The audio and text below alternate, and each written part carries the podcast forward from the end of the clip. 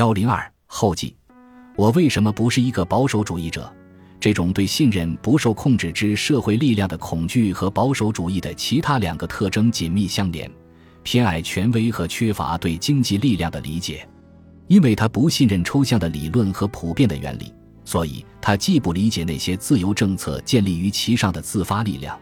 也不拥有一个基础以阐述政策的原则。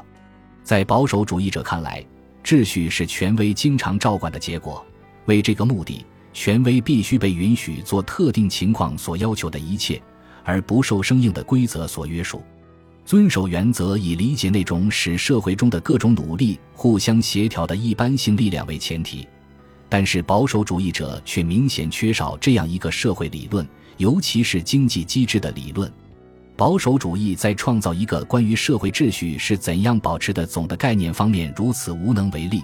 以至于他的现代信徒们在尝试构建一个理论基础时，总发现自己过分求助于那些把自己当作自由主义者的作家，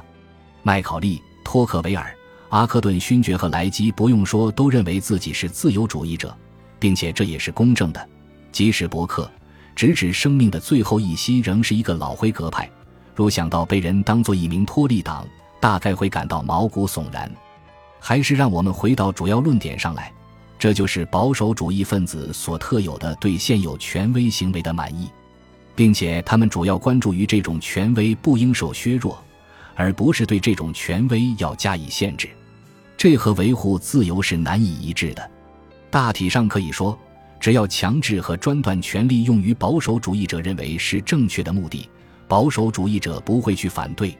他相信，如果政府掌握在正人君子的手中，他便不应该被太多将死的规则所约束，因为他本质上是一个机会主义者，没有原则，所以其主要希望必然是智者和好人进行统治，不仅仅像我们都希望的一样，通过他们的榜样，而是通过授予他们且由他们强制实施的权利来统治，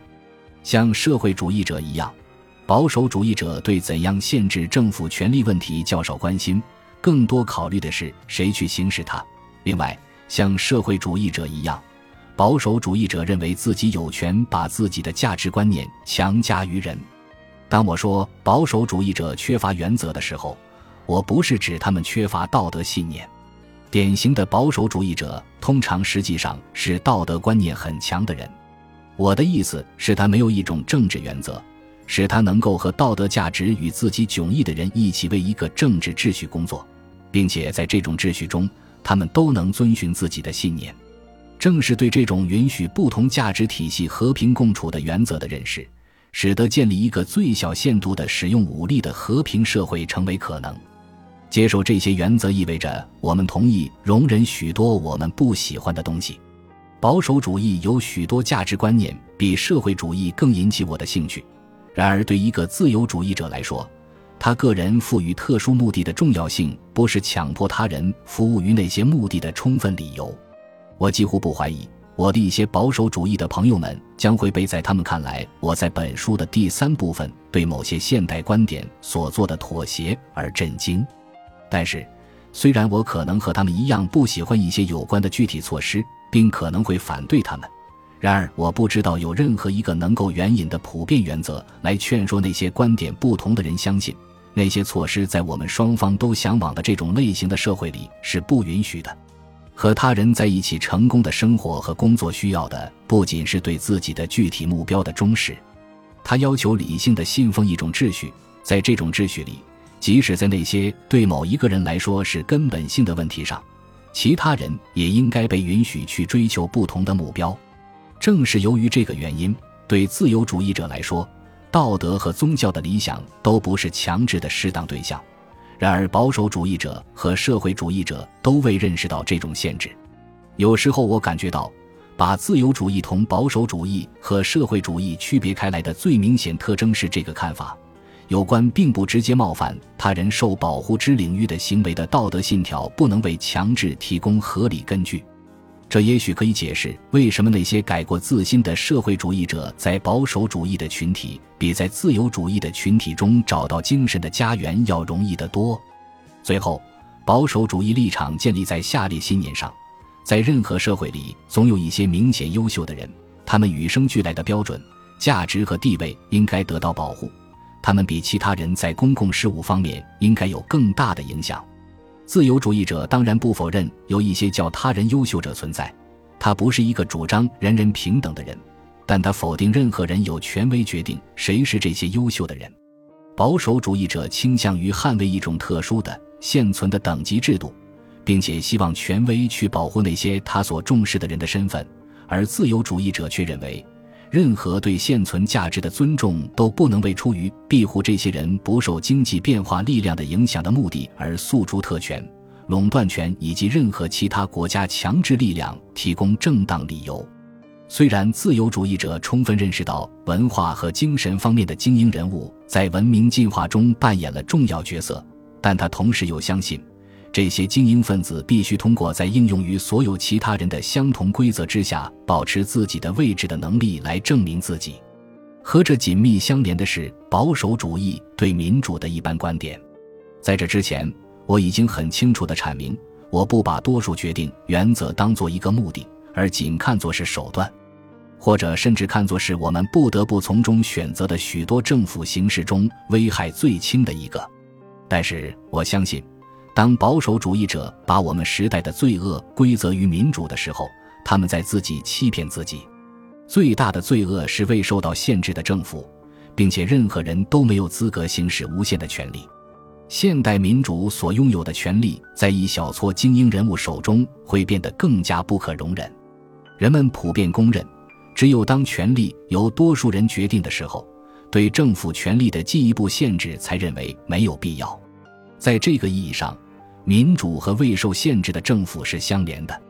但是要反对的是未受限制的政府而不是民主。我不明白为什么人们不应该去学会限制多数人统治的范围相对其他任何政府形式一样不管怎样民主作为一种和平变革和政治教育方法其优势和其他任何政治体制相比起来都显得如此明显。以至于我对保守主义反民主的倾向毫不同情。在我看来根本问题不在于谁统治而是政府有权去做什么。保守主义者反对太多的政府控制不是一个原则问题。而涉及的是政府的特殊目的这一点在经济领域被清楚地显示出来。在工业领域保守主义者通常都反对集体主义和行政指令方法。这点上自由主义者在他们中间经常能找到盟友但是同时保守主义者通常是保护主义者在农业方面总是支持社会主义者的方法。实际上虽然今天仍然存在于工业和商业上的限制主要是社会主义者观点的结果但农业上同等重要的限制通常是由保守主义者在更早的年代引入的。另外许多保守主义的领导人在设法使自由企业丧失信誉方面和社会主义者是争先恐后的。四我已经指出了保守主义和自由主义在纯粹思想领域内的区别所在但是我必须再回到这些点上因为这里独特的保守态度不仅是保守主义的一个严重弱点并且会给和他结盟的任何事业造成伤害。保守主义者本能地感到新思想比任何其他东西更能引起变化但是正是根据这种观点保守主义害怕新思想因为他没有自己特有的原则去反对他们另外由于对理论的不信任和对除了经验已经证明的东西之外的一切缺乏想象力他使自己失去了在思想斗争中不可或缺的武器。和自由主义十分相信思想的长期性的力量不同。保守主义受到从某个时候承继下来的思想的束缚，并且因为他并不真正相信争论的力量，他最后的一招通常是采取声称自己有超常智慧，而这种智慧是根据其超常的特性自认为能够获得的。这种区别在两种传统对待知识发展的不同态度上表现最明显。虽然自由主义者当然不认为所有变化都是进步。但是他把知识发展看作为是人类奋斗的主要目标之一期望从中能得到逐步解决我们希望能解决的那些问题和困难的方法。自由主义者偏爱新事物不仅因为它是新的他认识到人类新的创造物是其成就的本质。他有准备容忍新知识不管他是否喜欢其立即可见的后果。我个人认为保守观点最不能接受的特征是他喜欢反对业以论证详实的新知识，因为他不喜欢似乎是随之而来的一些后果，或者不客气地说，就是他的反启蒙主义。我不否认，科学家和其他人一样也会追求时尚和时髦。我们有很多理由要在接受他们从最新的理论中抽取的结论时做到小心谨慎，但是，我们克制行动的理由本身应该是理性的，必须和我们惋惜新理论干扰我们所珍惜的信念的情感分开。有一些人，比如说，之所以反对进化论或者所谓对生命现象的机械的解释，仅仅因为某些道德后果一开始就好像会随之而来。对这些人，我不会费神去评论。对那些认为提出某些问题就是不敬和不虔诚的人，我更加缺少耐心。保守主义者拒绝面对事实，这只会削弱他自己的立场。通常，理性主义观点能从新科学认识中得出的结论，是保守主义观点从中得不出来的。只有积极的参与对新发现的后果的研究，我们才能清楚它们是否适合于我们的世界图像。如果适合，又是怎样适合的？如果我们的道德信念确实是建立在被证明为不正确的事实假设之上，那么以拒绝承认事实的方法捍卫他们，很难认为是符合道德的。本集播放完毕，感谢您的收听，喜欢请订阅加关注，主页有更多精彩内容。